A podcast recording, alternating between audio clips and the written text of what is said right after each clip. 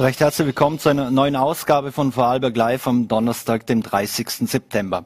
Heute ist ein großer Tag, vor allem aus grüner Sicht, denn dort freut man sich besonders, dass man den Durchbruch geschafft hat, was das Klimaticket betrifft. Darüber wollen wir später mit dem VVV-Geschäftsführer Christian Hilbrand sprechen wie man die eigene Firmengeschichte aufbearbeiten kann, äh, was in der Familiengeschichte ist, äh, was man daraus alles ziehen kann und was man daraus alles machen kann. Darüber wollen wir später mit Friederike Hehle sprechen von der Agentur Histerizing. Doch jetzt wollen wir mit einem anderen Thema beginnen und ich freue mich, dass ich den Oberarzt Dr. Otto Gemacher von der Palliativstation in Hohenems begrüßen darf. Vielen Dank für den Besuch. Ja, herzlichen Dank für die Einladung. Herr Dr. Gemacher, ähm, hat die Pandemie aus Ihrer Sicht etwas verändert, wie wir heute über das Sterben denken? Ich denke, es war schon für alle sehr schockierend, diese Bilder zu sehen, wie Menschen einsam sterben, wie nicht einmal die engsten Angehörigen ans äh, Sterbebett äh, zu, zum Sterbebett zugelassen wurden. Da hat die Pandemie schon sehr viel äh, bewegt. Die Heime, die Seniorenheime haben sehr darunter gelitten, die Senioren, die Bewohner in diesen Heimen, aber auch die Angehörigen. Und da hat man schon gemerkt, wie wichtig einfach soziale Kontakte gerade auch am Lebensende sind. Mhm. Wie geht es Ihnen, wenn Sie Querdenker und hören, die über Verschwörungstheorien und Ähnliches sprechen äh, und äh, wenn es um Sterben geht, von Menschen über Kollateralschäden äh, reden? Äh, wie geht es Ihnen dabei, wenn Sie sowas hören, so von Verschwörungstheoretikern in Bezug auf Corona? Ja, für mich ist das nicht wirklich nachvollziehbar. Ich weiß noch, wie wir uns alle im Team gefreut haben, dass, als wir die Möglichkeit zur Impfung gehabt haben, das war die Chance, uns zu schützen, aber auch äh, für Patienten, unsere Patienten da zu sein und nicht durch Krankheit, durch Quarantäne auszufallen. Also das, das sehe ich immer noch so, dass die Impfung wirklich die Chance ist, äh, wieder zu einer Normalität zurück, zurückkehren zu können. Mhm. Wie viel Normalität herrscht aktuell auf der Palliativstation? Äh, darf, wie viele Menschen dürfen einen Angehörigen oder einen Patienten besuchen? Wir waren immer privilegiert auf der Palliativstation, da hat es immer die Ausnahme gegolten. Wir haben jetzt eine Besucherregelung, dass zwei Patienten gleichzeitig ins Zimmer kommen dürfen, aber hier mehrfach täglich. Also es dürfen Angehörige der Reihe nach kommen und wenn der Patient wirklich im Sterben liegt oder sehr schlecht beisammen ist, dann dürfen bis zu vier oder fünf Patienten gleichzeitig kommen. Natürlich alle auch getestet und mit Maske. Mhm. Wie sagt man einem Menschen eigentlich, dass er nicht mehr lange leben wird, voraussichtlich? Ja, das ist eine, eine feine Gratwanderung. Auf der einen Seite sind wir auch ein Ort, wo zwar sehr viele glauben, man kommt nur zum Sterben dorthin, aber wir sind auch ein Ort, wo viel Hoffnung herrscht, wo wir Menschen ihre Schmerzen nehmen. Äh, viele finden auch wieder zurück, werden wieder entlassen, können auch wieder besser zu Hause leben. Aber bei manchen merkt man trotz aller Bemühungen, lässt die Kraft nach. Und dann ist es auch eine wichtige Aufgabe, mit Ihnen und Ihren Familienmitgliedern darüber zu reden, dass das Sterben nahe ist, weil Sie brauchen vielleicht diese Zeit, Sie wollen noch Dinge erledigen. Wir müssen ihnen sagen, es kann sein, dass vielleicht äh, eine leichte Verwirrtheit, dass Konzentrationsstörungen auftreten, dass man vielleicht auch nicht mehr in der Lage ist, alles zu regeln und hier dem Sterben einfach einen Raum zu geben, aber gleichzeitig auch nicht die Hoffnung zu nehmen. Und das ist eine sehr feine Gratwanderung, mhm. die auch bei jedem Patient wieder ein bisschen anders ist und äh, hier diese individuelle Begleitung sehr gefordert ist. Mhm. Wollen die meisten äh, den Tod eher verdrängen oder, oder gar nicht wahrhaben, dass sie jetzt mit dem Sterben konfrontiert sind? Ja, es gibt ganz unterschiedliche Zugangsweisen. Es gibt Leute, die verdrängen das bis zum Schluss. Sie wollen es nicht wahrhaben. Man kann mit ihnen über das Thema sprechen und sie blocken es mehr oder weniger ab. Und bei vielen ist es so eine gewisse Ambivalenz. Es ist, in manchen Phasen ist das Sterben sehr nahe.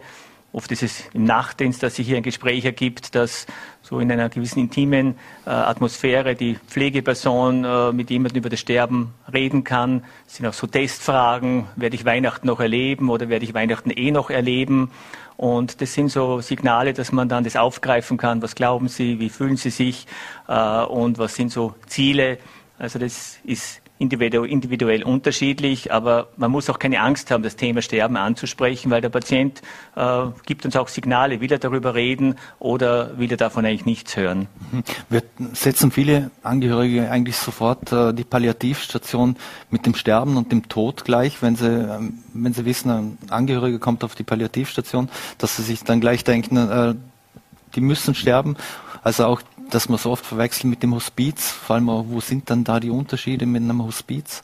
Ja, das ist äh, eine ganz berechtigte Sorge. Inzwischen spreche ich fast bei jedem Patienten, der zu uns kommt, frage ich, und haben Sie Angst gehabt? Hat es, waren Sie ein bisschen schockiert, wie man plötzlich gesagt hat, Sie kommen auf die Palliativstation? Und da sind ganz unterschiedliche Reaktionen. Manche kennen die Station von bekannten Besuchen, die sie vielleicht auch gemacht haben und sagen, nein, ich war froh, ich wollte daherkommen, ich habe Gutes gehört, ich habe gehört, hier wird man auch, ja, werden die Schmerzen besser, hier kann ich vielleicht auch wieder so äh, gut eingestellt werden, dass eine Entlastung möglich ist. Und für andere ist es schon eine, eine große Hemmschwelle, daherzukommen, weil natürlich die Station hat schwerkranke Patienten, hier wird gestorben, aber es wird nicht schneller gestorben als auf anderen Stationen. Und äh, das ist aber wichtig, auch mir auch persönlich immer wichtig anzusprechen, dass unser Auftrag nicht nur eine Sterbebegleitung darstellt, sondern sehr oft auch so ein bisschen rehabilitative Aspekte beinhaltet. Zum Beispiel unsere Physiotherapeuten leisten hier sehr Großartiges, dass sie Patienten wieder befähigen, auf die Beine zu kommen, eine gewisse Selbstständigkeit zu erlangen. Und auch in der Phase des Lebens ist so etwas zum Beispiel ungeheuer wichtig. Hm. Wie unterscheidet sich die Palliativstation am LKH Hohenems eigentlich von anderen Abteilungen der Landeskrankenhäuser? Äh, wenn man ein Krankenhaus, an ein Krankenhaus denkt, äh, ist es oft sehr steril zum Beispiel. Äh, ist das, wie kann man sich da die Palliativ vorstellen? Ja, das erste ist, wenn man auf die Station kommt, merkt man schon, das ist ein Riesenunterschied. Da, ja, da gibt es Dekorationen, da gibt es eine Terrasse, da ist einfach mehr Ruhe. Das ist eine Atmosphäre, die Patienten und auch Angehörige sehr schnell spüren. Und wir haben einfach das Glück, dass wir sehr personalintensiv ausgestattet sind. Also die Pflegeintensität entspricht der einer Intensivstation, wo es aber intensiv um äh, Patientenbetreuungen und Beziehungen geht. Und wir haben auch das Glück, dass wir ein sehr breit aufgestelltes Team sind. Also wir haben neben der Pflege und den Ärzten und Ärztinnen haben wir Psychotherapie, Seelsorge, Sozialarbeit, Musiktherapie, Physiotherapie und auch ehrenamtliche Helfer so hat im Angebot. Und diese Breite deckt auch ein bisschen die Ganzheitlichkeit ab, die uns ein großes Anliegen ist, dass wir Menschen ganzheitlich betreuen und nicht nur als Krebspatient sehen oder als, als die Krankheit im Vordergrund alleine. Mhm. Wie sehen Sie grundsätzlich oder, oder generell, wie ist es um die äh, Palliativ- und Hospiz- oder und den Hospizbereich im Vorarlberg bestellt? Ja, ich glaube, wir sind sehr gut aufgestellt. Im stationären Bereich haben wir jetzt mit 16 Palliativbetten und 10 Hospizbetten äh, ein sehr gutes Angebot. Äh, es gibt das mobile Palliativteam, das äh, so ein bisschen die Brücke zwischen den stationären Betreuungen und dem ambulanten Bereich äh, schlägt und vor allem Menschen zu Hause unterstützt. Hier sind auch äh, Gespräche, hier ist ein Konzept eingereicht für eine Erweiterung des mobilen Palliativteams, weil hier der, äh, ja, die, der Zulauf sehr groß war in den letzten Jahren. Und äh, wir haben auch eine sehr gute Basisversorgung. Ich glaube, Vorarlberg ist das Land mit den, der höchsten Dichte an Palliativkursteilnehmern in ganz Österreich, sodass praktisch in jedem Krankenpflegeverein, in jedem Spital, auf den Stationen auch Pflege und Ärzte Personal tätig ist, die eine Palliativ-Basisausbildung haben. Und das macht sich sehr bezahlt, dass hier auf unterschiedlichen Ebenen eine sehr gute Palliativbetreuung auch existiert. Aber es mhm. gibt Ziele, die wir haben. Ein Konziliardienst zum Beispiel in den Krankenhäusern ist etwas, was wir auch anstreben, damit auch auf anderen Abteilungen hier die Qualität vielleicht noch verbessert werden kann, der Symptomkontrolle. Mhm. Jetzt gibt es ja auch den Verein Palliativcare Vorarlberg. Wie wichtig ist denn da die Zusammenarbeit oder beziehungsweise Sie sind ja, haben dort auch schon geblockt oder Beiträge, habe ich von Ihnen dort gelesen. Wie wichtig ist da das Zusammenspiel? Ja, das ist ein, ein sehr schöner Verein. Der, das sind äh, Leute, die sich ehrenamtlich hier bemühen, äh, uns zu unterstützen. Wir bekommen viel äh, öffentliche Unterstützung, Unterstützung von unserem Krankenhausträger. Aber es gibt Bereiche, wo äh, hier der Verein auch einspringt. Das sind manchmal äh, Veranstaltungen, die wir für Angehörige zum Beispiel äh, äh, organisieren wollen. Und es gibt jetzt ein ganz spannendes Projekt, das wir nächstes Jahr starten wollen, wo es darum geht, dass wir so unter dem Titel Palliative Care Goes School, dass wir wirklich anbieten, in die Schulen zu gehen, um dort auch über Themen der Palliativbetreuung zu, zu diskutieren, angefangen von ethischen Fragen über, was macht Palliativbetreuung eigentlich, bis hin auch zu Themen wie äh, äh, assistierter Suizid und solche Sterbehilfediskussionen. Mhm. Und das wird zum Beispiel da vom Palliativfördererverein unterstützt, dieses Projekt. Mhm.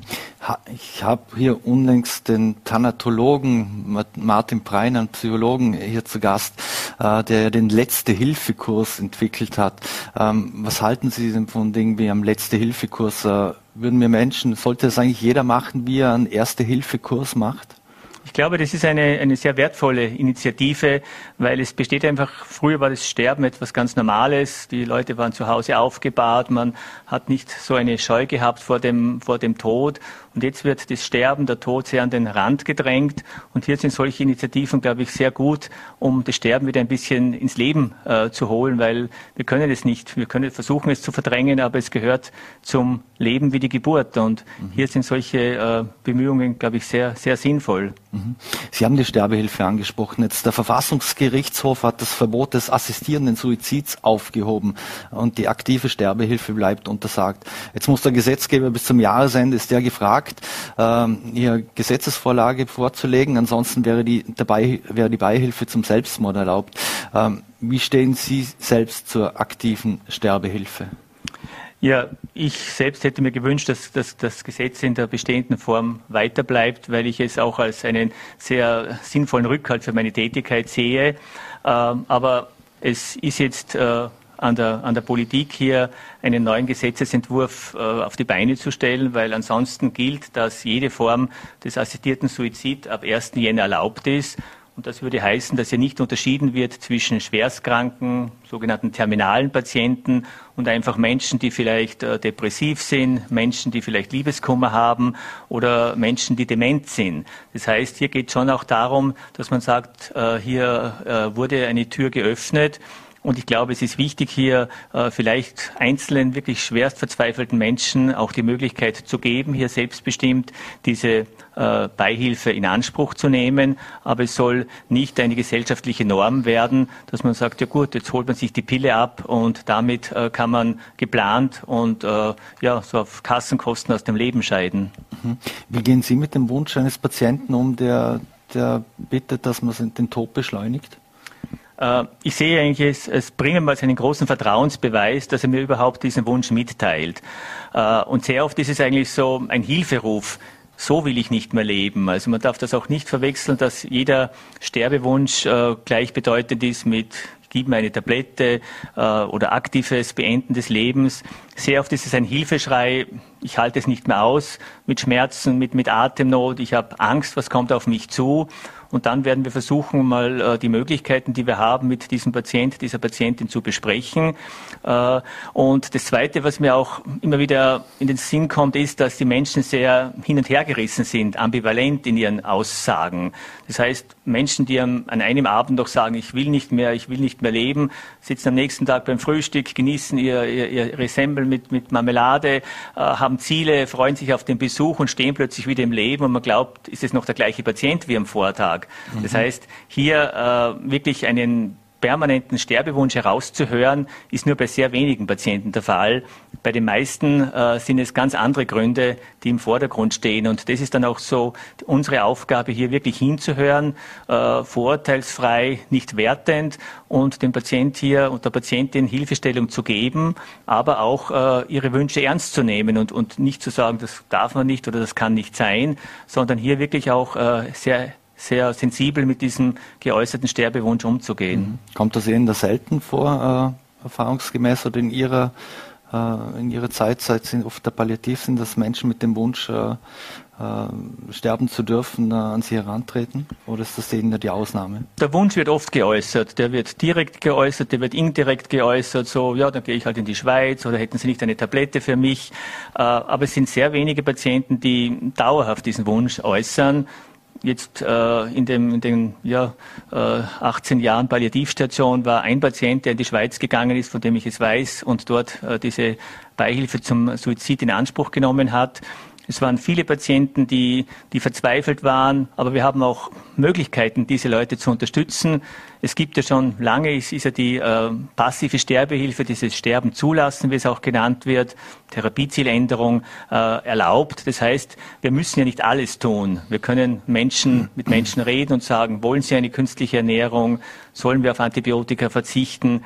Also hier gibt es auch die Möglichkeit, das Sterben zuzulassen und es gibt die Möglichkeit einer legalen äh, Schlafbehandlung, also eine Sedierungstherapie, wie man das nennt, wo Menschen in eine Art künstlichen Tiefschlaf versetzt werden, wenn sie ihr Leid, ihre Atemnot nicht mehr aushalten und wir keine andere Möglichkeit haben, ihnen irgendwie ein, ein würdiges Sterben zu ermöglichen. Mhm. Und dann verkürzen wir das Leben aber nicht, aber wir lindern ihre Symptome. Mhm. Und äh, wie ist es umgekehrt mit den, mit den Angehörigen eigentlich? Gibt es da in der viele, die, die um jeden Preis wollen, dass man das Leben des geliebten Menschen verlängert? Äh, die Erfahrung ist fast andersrum. Sehr oft erlebe ich schwerstkranke Menschen, die am Leben hängen, die um jeden Tag kämpfen, die äh, leben wollen und die Angehörigen sagen, sie halten das nicht mehr aus, äh, kann man ihn nicht erlösen. Also es ist oft einmal der Blick von, von außen auf einen leidenden Menschen schwerer auszuhalten als vielleicht äh, der Patient, der sich irgendwo mit seiner Situation auch ganz gut arrangiert hat und für den einfach das Leben doch eine Wertigkeit hat, die er nicht äh, äh, schnell hergeben möchte. Mhm. Wenn die Leiden eines Menschen so groß sind, wie schwer ist es dann auch für Sie als Arzt, äh, dass man dann nicht eingreift? Ja, äh, darum auch eingangs gesagt, ich glaube, jeder kommt manchmal in Situationen, wo er sich denkt, ja, das ist verständlich, hier wäre man vielleicht auch verleitet, äh, Beihilfe zum Suizid zu, zu leisten. Hier ist einerseits ganz wichtig, dass wir ein Team sind, dass ich nicht alleine äh, hier immer in dieser Situation bin, sondern wir sind ein Team, wir beraten uns. Äh, manchmal finde ich nicht die richtigen Worte, dann findet es vielleicht der Seelsorger. Und manchmal heißt es einfach auch, Situationen auszuhalten, weil ich würde mich sehr hüten, äh, als Arzt hier zu beurteilen, welches Leid ist erträglich, welches ist unerträglich. Und wir sind sehr gut in dem Lindern von körperlichen Symptomen, aber diese ganz verzweifelten Situationen sind meistens eigentlich äh, lebensgeschichtliche Situationen, sehr ja, äh, schwierige Lebenssituationen, ungelöste Probleme, äh, Dinge, die einfach auch in den letzten Lebenswochen nicht äh, repariert werden können, weil es das Leben selbst sehr, sehr schwierig war.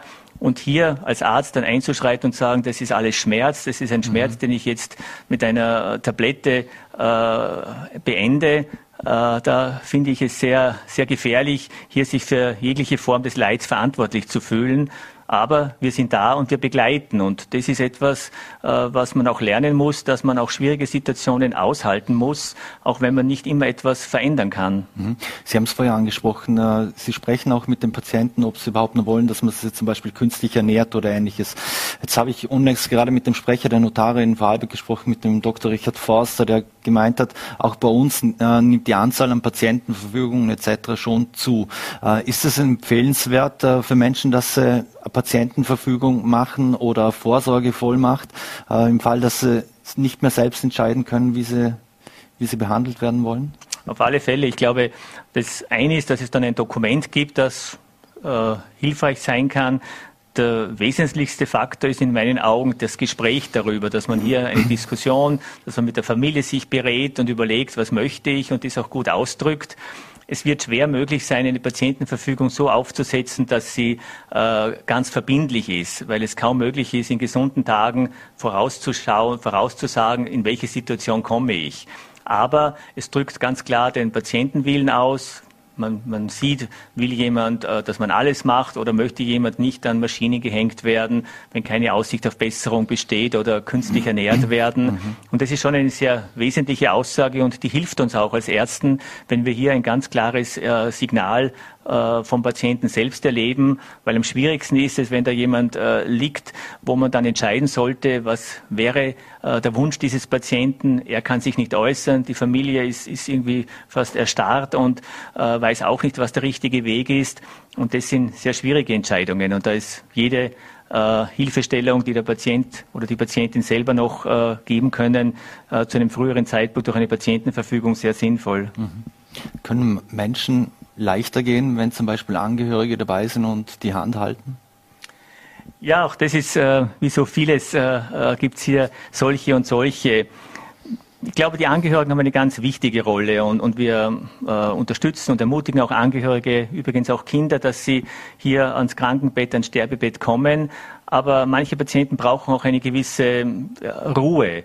Und wir sagen dann, sie sollen nicht erdrückt werden von ihren Angehörigen weil es gibt Patientinnen und Patienten, die schleichen sich in einem Moment, wo niemand im Zimmer ist, aus dem Leben äh, und andere, die sterben einfach, wenn die Familie anwesend ist. Und es gibt so diesen Spruch, dass Patienten es sich aussuchen, wie sie sterben und wer beim Sterben da ist. Und etwas, was für Angehörige, glaube ich, ganz wichtig ist, das Sterben ist nicht nur der Moment, wo die Atmung aufhört. Das Sterben und der Sterbeprozess geht bei Patienten mit chronischen Erkrankungen oft über Tage oder Wochen. Und in meinen Augen ist das die wertvolle Zeit, die man am Krankenbett verbringen soll, äh, wo auch der Betroffene wirklich etwas hat davon. Und dem Moment des Sterbens wird vielleicht etwas zu viel Bedeutung beigemessen. Und sehr viele haben dann ein schlechtes Gewissen, weil sie diesen Moment gerade nicht anwesend waren. Äh, mhm. Aber die wertvolle Zeit, wie gesagt, ist die in meinen Augen, die davor stattfindet. Mhm. Wir müssen leider langsam zum Schluss kommen, aber hilft da erfülltes Leben oder der Glaube, dass man friedlicher entschlafen kann? Ich glaube schon. Wir haben immer wieder auch Patienten, die, die sagen, ja, sie haben ein Leben lang gearbeitet, haben sich viel für die Pension vorgenommen und dann kommt diese Krankheit, die alles über den Haufen wirft, die ganze den ganzen Lebensentwurf. Und dann ist schon dieses Hadern mit seinem Leben ganz, äh, ganz wesentlich im Vordergrund. Und wenn jemand äh, ja, ein erfülltes Leben hat, habe ich schon den Eindruck, dass es auch leichter ist, vielleicht äh, diesen Abschied in Angriff zu nehmen. Wenn ich nur eine persönliche Frage zum Schluss stellen darf, wie gehen Sie persönlich mit dem Tod und dem Sterben um? Haben Sie Angst? Ja, natürlich habe ich auch Angst, äh, aber meine Patienten, die ich auch begleite, geben mir auch wieder irgendwie ein gewisses Vertrauen, weil wie sie diesen Weg meistern, ist äh, oft wirklich bewundernswert. Und hier denke ich mir, ja, äh, wie viele Leute, die ich begleitet habe, da sehe ich mit großem Respekt auf, auf die Art und Weise, wie sie diese Krankheit gemeistert haben. Und fast jeder Patient leistet extrem Großes bei der Bewältigung von solcher Krankheit. Und das ist etwas, was schön ist und auch diese wertvollen Momente, die entstehen können, trotz schwerer Krankheit, äh, wo man einfach auch wieder einen Blick auf das Wesentliche bekommt und sich an kleinen Details erfreuen kann. Auch das ist etwas sehr Schönes und Tröstendes. Oberarzt Dr. Otto Gemer, vielen Dank für den Besuch bei Vorarlberg Live im Studio. Einen schönen Abend und bleiben Sie gesund. Danke, alles Gute wieder. So, meine Damen und Herren, und wir machen hier im Studio gleich einen fliegenden Wechsel und ich darf jetzt hier im Studio begrüßen und zwar Friederike Hele von der Agentur Historizing, die Agentur für Geschichte. Frau Hele, vielen Dank für den Hallo. Besuch erstmals. Vielen Dank für die Einladung. Sie haben 2013 Historizing gegründet, als Ihre Agentur für Geschichte. Was waren damals Ihre Beweggründe? Sie kommen ja selbst aus einer Unternehmerfamilie. Genau, und die Unternehmerfamilie war quasi schuld, dass ich mich für diese Marktnische entschieden habe.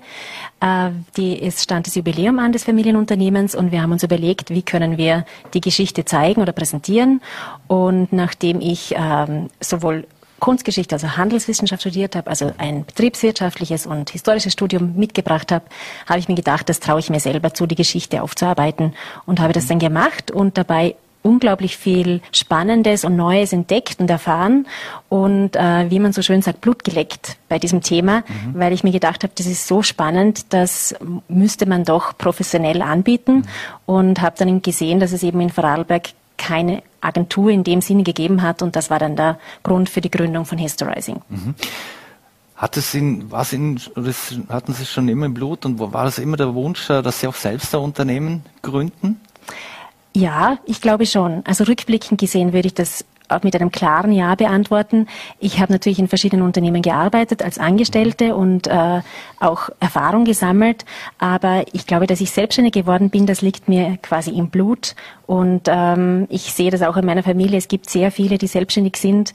Das ist offenbar ein Gen, das wir alle mitbekommen haben. Hm. Wie erinnern Sie sich an diese Gründerzeit äh, auch zurück? Hat alles von Anfang an geklappt oder wo gab es Hürden? Natürlich hat nicht alles von Anfang an geklappt. Also das erste Jahr war sehr schwierig. Ähm, als, äh, also ich bin ja im Bereich Marketing ausgebildet, habe mein Marketing sehr gut aufgestellt, eine schöne Website installiert und ähm, viele Unternehmen angeschrieben, ob sie nicht ihr Jubiläum in irgendeiner Form zeigen oder präsentieren wollen. Und das hat überhaupt nicht geklappt. Also ich habe gewartet, gewartet, mir gedacht, was mache ich falsch? Und es war dann schlussendlich ein PR-Artikel, der mich dann quasi aus diesem äh, Warten herausgeholt hat. Ich konnte damals ein Interview führen mit einem Journalisten und dieser PR-Artikel hat dann schlussendlich dazu geführt, dass mich ein Kunde angerufen hat und gesagt, ah, ich habe das gelesen, das klingt spannend, mhm. machen wir etwas gemeinsam. Aber es hat schon ein gutes Jahr gedauert, bis es soweit war. Mhm. In einem Blog auf Ihrer Homepage haben Sie geschrieben, dass die Pandemie rückblickend ein Wendepunkt in der eigenen Firmengeschichte markieren kann. Warum?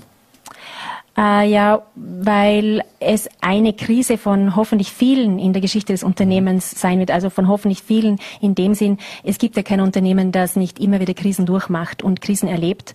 Und äh, die Unternehmen habe ich dazu angehalten in der Corona-Pandemie, dass sie sich diese Corona-Pandemie bei sich im Unternehmen anschauen, überlegen, was passiert jetzt, was erleben wir jetzt, dass wir festhalten sollten für später, weil viele Unternehmen sind in eine gewisse Schockstarre verfallen mhm. und haben das ja nicht als eine Chance oder als einen Meilenstein in ihrer Geschichte begriffen.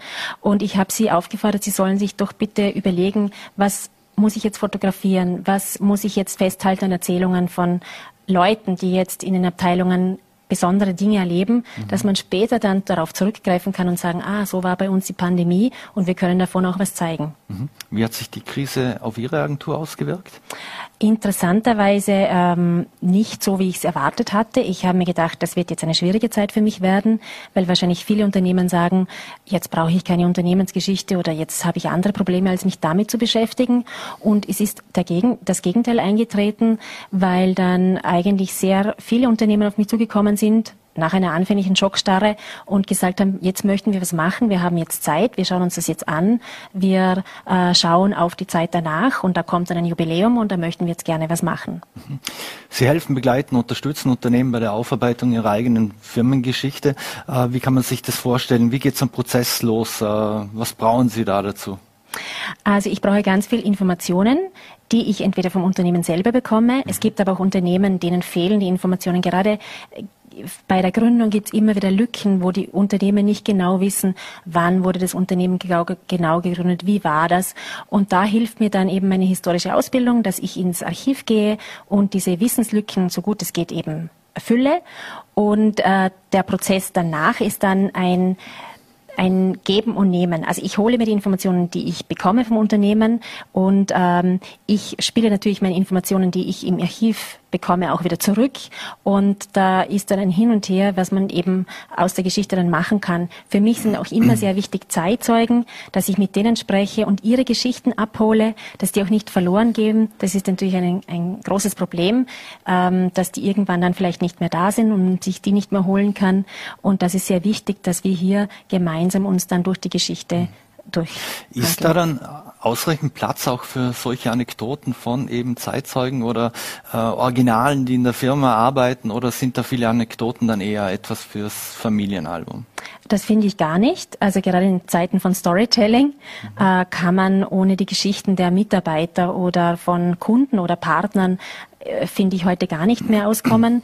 Also die sind immer eine wichtige Quelle. Und manchmal bekommt man ja Geschichten dann auch, die man vielleicht gar nicht auf dem Schirm gehabt hätte oder die man im Archiv natürlich nicht findet und kann dann mhm. aber da wieder nachgehen. Also ich finde Zeitzeugen eine unglaubliche Bereicherung für jede Geschichte und für jede Unternehmensgeschichte, mhm. weil sonst besteht sie vielleicht nur aus Fakten. Und da sind wir uns ehrlich, das äh, holt niemand hinter dem Ofen hervor. Mhm. Wie geht man mit der Kommunikation von äh von Erfolg und auch Misserfolgen vor allem aus. Oder Misserfolge kommunizieren viele ja nicht so gerne.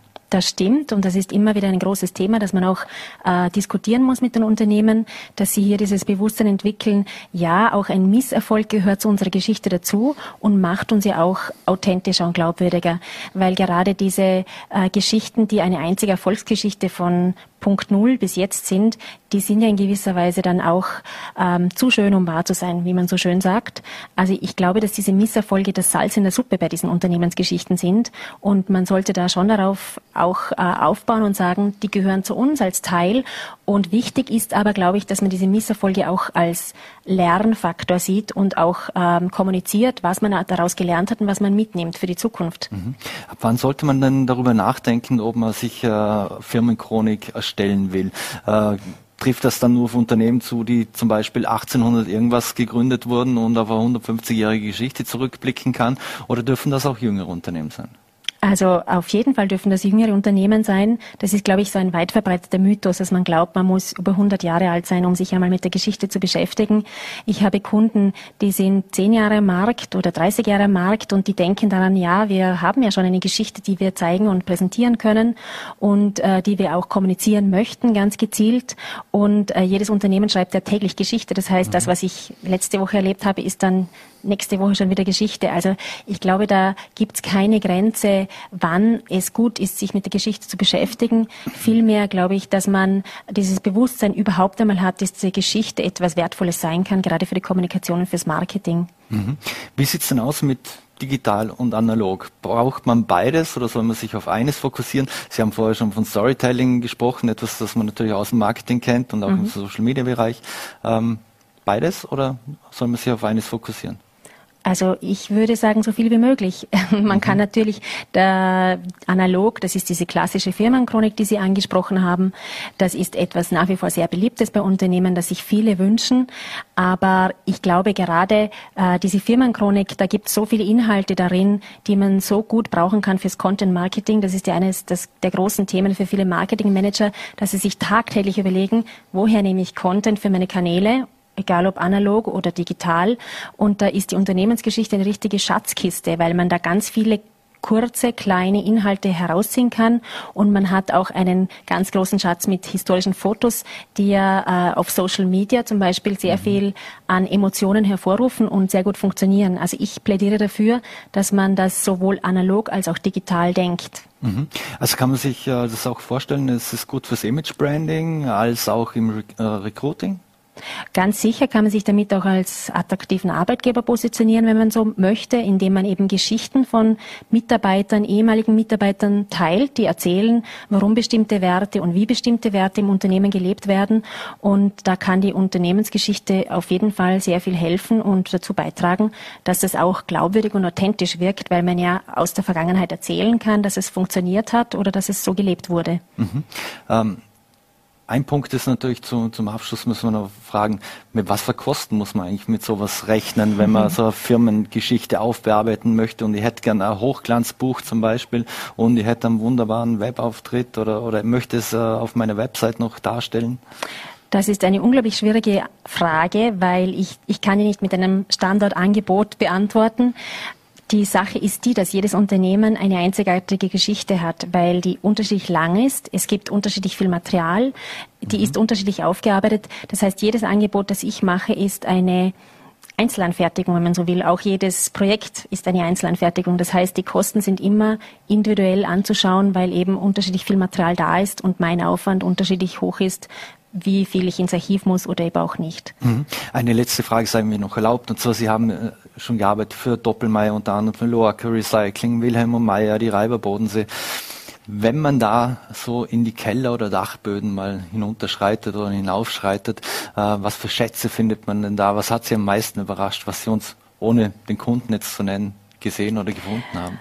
Ähm, Schwierige Frage, aber was mich äh, immer wieder überrascht, ist, wenn wir ähm, beispielsweise ein Gründungsdatum gab es schon mehrere Beispiele, wo wir herausgefunden haben, dass das Unternehmen viel älter ist, als es eigentlich angenommen hat. Mhm. Dass wir herausgefunden haben, aha, die sind zehn Jahre älter oder wir konnten überhaupt einmal den, das Gründungsdatum festlegen und sagen, da sind schon 170 Jahre oder 180 Jahre dahinter. Und das war, glaube ich, für uns, aber auch äh, für das Unternehmen sehr spannend und, und mhm. eine tolle Entdeckung.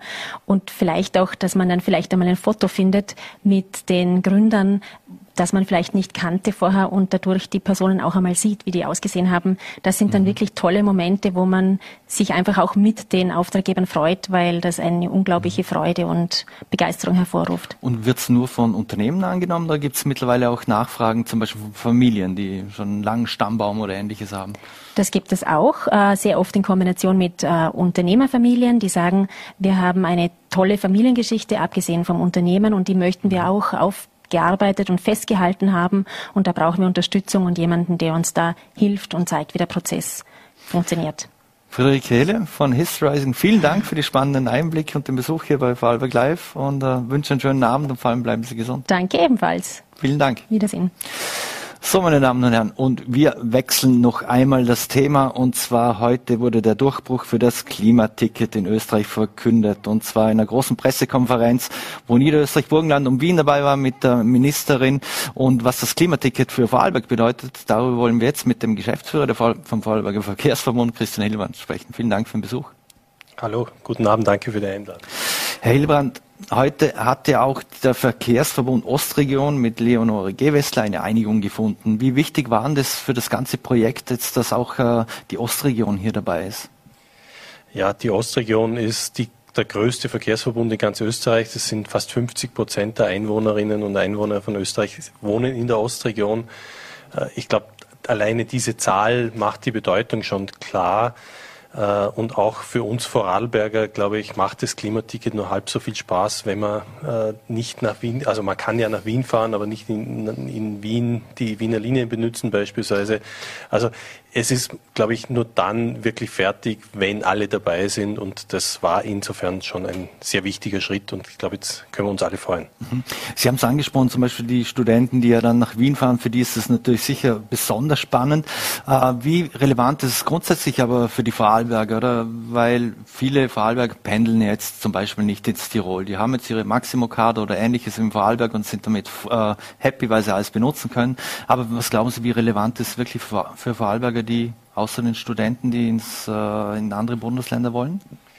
Ja, ich glaube, da muss jeder selber für sich einmal das Mobilitätsverhalten auch äh, erkunden. Äh, und Gott sei Dank haben wir Auswahl. Also ähm, ich sage, in Vorarlberg ist sicher eine andere Situation, wie Sie gerade gesagt haben, dass man sagen, es wird sehr viel äh, Binnenmobilität findet hier statt. Die Vorarlberg sind sehr, sehr mobil. Äh, wir haben vielleicht etwas mehr Beziehungen auch Richtung Schweiz, Richtung Liechtenstein, Richtung Deutschland. Aber ich glaube, die Vorarlberger fahren auch ganz gerne äh, Richtung Osten, haben Verwandte, haben Verwandte in der Steiermark, äh, studieren in Wien, äh, fahren vielleicht auch mal ganz gerne nach Wien, um, um dort Urlaub zu machen. Und ich glaube, es ist eine relativ einfache Rechnung, äh, ob ich oft genug fahre, äh, um, um, das Klimaticket zu leisten. Da gibt es jetzt auch einen schönen Incentive äh, am Anfang, das ist der Early Bird Ticket äh, mit 949 mhm. Euro. Äh, und ich glaube, das kann sich dann schon relativ schnell lohnen. Aber das muss jeder selber rechnen und es gibt ja auch genügend, genügend Alternativen. Mhm. Der Vorverkauf startete am 1. Oktober, also um 949 statt 1095, ja, wenn man das ganze Land befahren will. Haben Sie sich intern eigentlich Ziele gesetzt, äh, was man gerne hätte, Meilenstein, wo man sagt, ja, wir wollen so und so viele Tickets eigentlich verkaufen, die zum Beispiel für ganz Österreich gelten, oder lassen Sie das einfach auf sich zukommen und sind froh, wenn man mal die 365 Grad Karte hat? Also ähm, das Österreich-Klimaticket verkaufen wir ja für den Bund. Als, mhm. äh, der Ticketinhaber ist der Bund. Äh, in ganz Österreich, glaube ich, peilt man nach Möglichkeit eine hohe, eine hohe fünfstellige Zahl an. Das heruntergebrochen auf Vorarlberg, glaube ich, ist schön, wenn wir 1000 Karten in Vorarlberg schaffen vom Klimaticket Österreich. Uh, unabhängig davon startet ja auch das Klimaticket V-Mobil mit, mit morgen. Das heißt, das ist im Prinzip die Jahreskarte, die einfach nochmals attraktiver mhm. wird. Äh, und hier äh, hat unser Landesrat Johannes Rauch vor einigen Tagen das Ziel ausgegeben, äh, die Marke von 100.000. Er hat Gott sei Dank nicht dazu gesagt, in welchem Zeitraum wir das schaffen mhm. sollen. Im Moment liegen wir bei 70.000 und da ist es jetzt zunächst einmal das Ziel, auch vor allem diejenigen zurückzubekommen, die wir während Corona jetzt vielleicht verloren haben. Mhm. Was für einen Stellenwert hat die umweltbewusste Mobilität für die Vorarlberger Bevölkerung aus Ihrer Sicht? Ich glaube, dass äh, in Vorarlberg äh, immer mehr äh, sich Gedanken darüber machen, wie sie, wie sie mobil sind. Das ist ja nicht nur ein Thema der Mobilität, sondern es ist ganz generell, wie gestalte ich mein Leben. Äh, ich, es gibt die Fridays for Future Kampagne. Ich glaube, es lässt inzwischen niemand mehr kalt, was äh, mit unserem Klima passiert und letztlich dann auch mit dem Leben unserer Kinder und Enkelkinder. Äh, da ist Mobilität ein kleiner, aber glaube ich sehr wichtiger Baustein. Und wir, wir sehen allein in unseren Zahlen, dass, dass äh, im Prinzip Bus und Bahn und auch Fahrrad, also Fahrrad war ja eines der Themen, die jetzt im letzten Jahr am meisten äh, Menschen angezogen hat, mhm. äh, dass das nicht nur drum gemacht wird, weil es halt äh, funktioniert, weil es gut ist, weil weil weil es günstig ist vielleicht, sondern durchaus auch, weil man sagt, äh, ich möchte meinen Beitrag dazu leisten. Mhm. Und wir bekommen auch diese Rückmeldung. Also mhm. wie sind wir unterwegs? Das Klimaticket ist das eine, Dekarbonisierung ist das andere. Muss da schneller jetzt etwas vorgehen, äh, vorwärts gehen, vor allem auch wenn es Busse etc. betrifft. Jetzt natürlich ist es in Vorarlberg auf jeden Fall eine andere Situation wie in Wien, als äh, wenn man bei uns in die Berge muss. Ähm, wie weit sind wir da? Also es geht um Thema Elektrobusse, nehme ich an, mhm. oder? Ähm, also ich möchte ein bisschen unterscheiden. Ich glaube, dass das Thema Dekarbonisierung insgesamt deutlich schneller voran, vorangehen muss. Da beziehe ich mich nicht nur auf den öffentlichen Verkehr. Jetzt haben wir in Vorarlberg auch die gute Situation, dass wir eine sehr hohe Elektroautodichte haben. Das ist jetzt ein guter Anfang, aber ist, glaube ich, noch lange nicht die ganze Geschichte. Äh, wir müssen darüber nachdenken, wie wir, wie wir Schwerverkehre organisieren, wie wir auch beispielsweise mit Dingen wie Paketzustellung äh, umgehen. Ja, also auch das trägt ja äh, zum, zum CO2-Fußabdruck ab. Aber sie ziehen ein bisschen darauf ab, was können wir mhm. äh, im öffentlichen Verkehr dazu leisten. Und der Weg ist eigentlich vorgezeichnet. Es gibt äh, seit 2. August eine, ein neues Gesetz, das in Kraft getreten ist. Das ist jetzt nicht äh, groß angekündigt worden, sondern es ist im Prinzip die Umsetzung einer, einer EU-Richtlinie, der Clean Vehicle Directive, mhm. die eigentlich aussagt, äh, dass bis 2025 von allen neuen Verträgen, die abgeschlossen werden, mindestens 45 Prozent äh, saubere Straßenfahrzeuge sein müssen. Das heißt, es kann entweder ein Elektrofahrzeug sein, ein wasserstoffbetriebenes Fahrzeug oder ein Fahrzeug mit einem sauberen Treibstoff. Äh, und bis 2030 müssen es sogar 65 Prozent sein. Und das ist mhm. durchaus eine, eine veritable Herausforderung. Mhm. Jetzt weiß man, wenn man in Vorarlberg mit dem öffentlichen Verkehr unterwegs ist, oftmals die größte Herausforderung ist so der letzte Kilometer, die letzten zwei Kilometer. Ähm, jetzt gibt es bei uns viele Radboxen, Carsharing wird angeboten. Ist das der Weisheit letzter Schluss oder müssen wir da schauen, dass wir auch äh, in den, im Netzausbau noch weiterkommen? Ich glaube, es muss beides sein. Also ähm, ein Angebot ist dann gut und ich kann vielleicht dann auf ein Auto verzichten, wenn ich äh, in halbwegs einer annehmbaren Zeit von A nach B komme. Da hilft vor allem auch die letzte Meile, weil zu Fuß gehe ich halt im Moment mhm. jetzt äh, zu meiner Haltestelle, wenn ich dort schneller bin, beispielsweise mit Fahrrad, dort eine komfortable Abstellmöglichkeit habe, äh, fürs Einkaufen vielleicht auch mal ein Carsharing-Auto habe, ohne dass ich jetzt sofort ein eigenes ein Zweitauto brauche oder einen eigenen Pkw brauche, äh, das hilft. Äh, aber äh, es, wir müssen auch flexibel sein. Und Flexibilität bringt vor allem eine dichte Vertaktung. Das heißt, wir sind jetzt im Rheintal irgendwo zwischen Viertelstundentakten und Halbstundentakten angesiedelt. Dort wollen wir deutlich auch besser werden, also Richtung siebeneinhalb Minuten Takte, dort wo jetzt Viertelstundentakt ist, vielleicht mhm. der Viertelstundentakt oder jetzt der Halbstundentakt ist, äh, weil äh, Ziel muss sein, dass ich sage, ich brauche vielleicht irgendwann gar keinen Fahrplan mehr. Ich gehe zur Haltestelle, mhm. dort fährt was und ich weiß, egal wie ich weiterkomme, ich komme ich komm ans Ziel. Und das mhm. muss eigentlich das Ziel sein. Und dann, glaube ich, haben wir es geschafft, dass wir auch tatsächlich auf PKWs verzichten können. Mhm. Da haben Sie meine nächste Frage schon vorne weggenommen, weil das kennt man eben aus Wien zum Beispiel. Da hast, man hat praktisch keine Stehzeiten, U-Bahn, Tram, was auch immer. Da kommt immer alles, irgendetwas ganz schnell daher.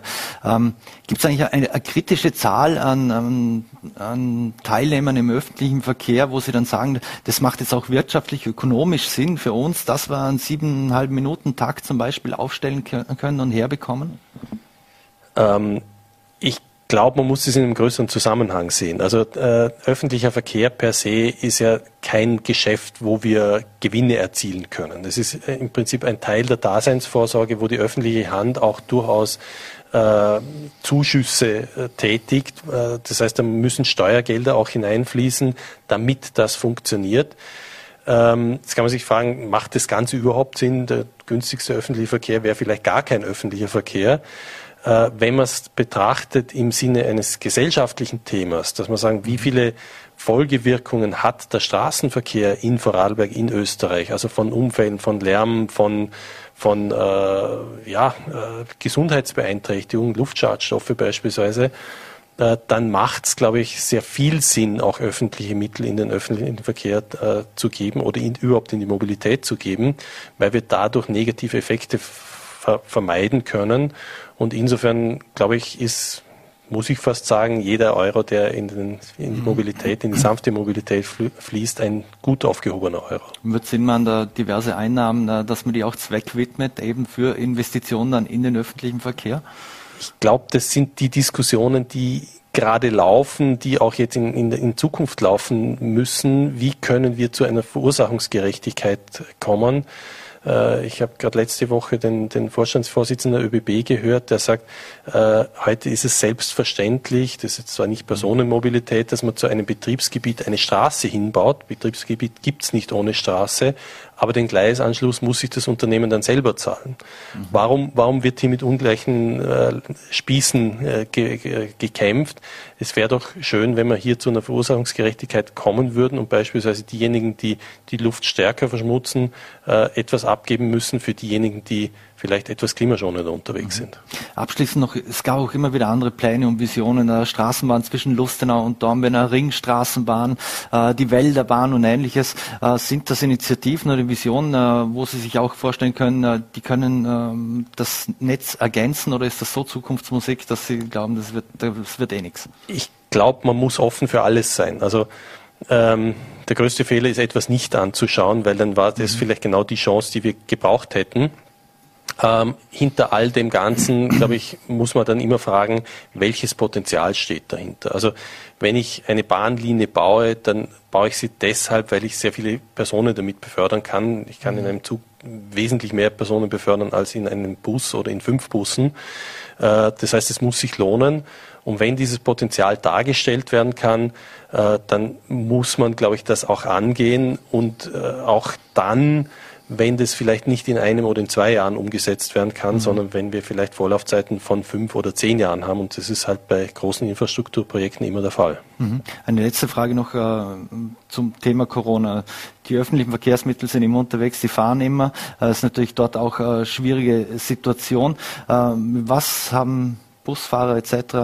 tagtäglich zu kämpfen? Äh, Maskenpflicht, ja, also, Impfung, ist das also problematisch oder Thema? Ähm, das ist ein Thema, das ist ein Thema. Ich muss dazu sagen, wir haben es, glaube ich, inzwischen ist es eher zur Routine geworden, als das beispielsweise vor mhm. einem Jahr noch der Fall war. Wir haben vor einem Jahr beispielsweise im Sommer massiv mit der Maskenpflicht gekämpft, als in Supermärkten beispielsweise keine Maske mehr notwendig war, mhm. in den Bussen sehr wohl. Ich verstehe das, man hat sie dann einfach auch nicht dabei. Das ist, glaube ich, auch mhm. kein böser Wille. Äh, wir müssen es trotzdem umsetzen. Ähm, inzwischen, glaube ich, haben sich die Fahrgäste so daran gewöhnt, dass es einfach automatisch funktioniert und natürlich gibt es einige, die sich an, nicht an die Regeln halten müssen. Da gibt es auch immer wieder, äh, sage ich jetzt mal, Zusammenstöße mit Busfahrern, mit Kontrollpersonal. Aber das gehört in der Zwischenzeit eigentlich dem Alltag an und wir können das bewältigen. Mhm. Müssen Sie sich eigentlich noch äh, speziell auf Herbst und Winter vorbereiten, wenn das schlechte Wetter kommt? Ich denke mir jetzt zum Beispiel, am, zum Beispiel morgens, wenn viele Schüler dann nicht mit dem Fahrrad fahren können und alle in den, in den Bus wollen und jeder noch zur Arbeit muss und der auch noch in den Bus muss, äh, kann man sich das irgendwie abschätzen oder aufteilen, dass es nicht zu überfüllte Busse gibt? Also ja, kann man. Äh, da gibt es zwei Möglichkeiten, eine, eine, eine etwas weniger wirksame und eine etwas wirksamere Möglichkeit.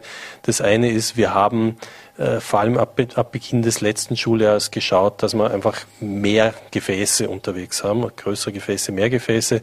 Also sprich, wir haben dann auch mit Reisebussen gearbeitet, die in der Zeit einfach stillgelegen sind. Jetzt fangen die, die Busfahren, Busreisen wieder an. Das heißt, die stehen mhm. nicht mehr zur Verfügung, müssen wir mit Linienbussen ergänzen. Ähm, das Problem, das wir haben, gerade der, im angesprochenen Schülerverkehr, ist, dass sich das alles mehr oder weniger in einer Stunde in der Früh mhm. abspielt. Das heißt, halb vor Radlberg ist in einer Stunde unterwegs. Und was hier stark helfen würde, ist, wenn wir in eine Diskussion kommen, äh, müssen wirklich alle Schulen zwischen 10 vor 8 und Viertel nach 8 beginnen oder könnte man diese Schulzeiten auch breiter staffeln, dass man mhm. im Prinzip die, diese Frühspitze entzerren könnte. Und da sind wir eigentlich mit der Bildungsdirektion und mit einigen Schulen auch schon ganz gut im Gespräch, aber das sind natürlich viele, viele, viele Einzelgespräche. Mhm. Jetzt habe ich, das weiß ich aus eigener Erfahrung, musste auch für meinen Sohn die, die, ähm, die Buskarte lösen, beziehungsweise halt äh, für die Schule. Ähm, wie, wie viel wurden da so, also ich brauche jetzt keine genaue Zahl, aber gibt es Eltern, die jetzt zum Beispiel kein Ticket für den Bus wollen, äh, Schulticket für dieses Jahr, weil sie Angst haben wegen Corona? Also wir haben diese Rückmeldung eigentlich nicht bekommen. Die sind eigentlich alle ganz froh, dass sie, dass sie äh, ein Verkehrsmittel haben, wo sie, wo sie wissen, da sind die Kinder aufgehoben. Ähm, was man natürlich schon merkt, ist, dass, dass äh, Bestellungen später hereinkommen. Also das ist, das mhm. hat sich eigentlich in letztes Jahr und, und heuer so ein bisschen bemerkbar gemacht. Ob das mit Corona zusammenhängt, kann ich nicht sagen. Aber am Schluss des Tages bin ich überzeugt, dass wir alle wieder im System haben. Mhm. Und die wirklich letzte Frage jetzt aber. 1. Oktober startet der Vorverkauf. Wo, wenn ich eine, äh, ein Klimaticket möchte oder eines der Tickets, wo kann ich das bestellen? Das ist ganz einfach überall, wo es auch Jahreskarten gibt. Also Sie können entweder in eine unserer äh, Verkaufsstellen in Bludenz, Feldkirch, Dornbirn, Bregenz zweimal äh, oder in Eck oder in Schrunz kommen, beziehungsweise bei allen ÖBB-Schaltern. Mhm. Und alles nur mit Karte oder gibt es das auch digital? Äh, das Klimaticket V Mobil kann man auch digitalisieren, das heißt, das mhm. kann man auch aufs Handy laden. Das Klimaticket Österreich ist jetzt gut, dass es mal auf Plastik gibt und ich bin mir sicher, dass das dann zeitnah dann auch irgendwann fürs Handy gibt. Christian Hillbrand, vielen Dank. Dann wünschen wir viel Erfolg. Vielen Dank für den Besuch bei Vorarlberg Live und bleiben Sie gesund. Vielen Dank für die Einladung. So, meine Damen und Herren, und das war's schon wieder mit Vorarlberg Live. Wir bedanken uns fürs Dabeisein, würden uns freuen, wenn Sie morgen wieder einschalten. 17 Uhr, VNRT, Voller.t oder Ländle TV. Wünschen Ihnen einen schönen Abend und bleiben Sie gesund.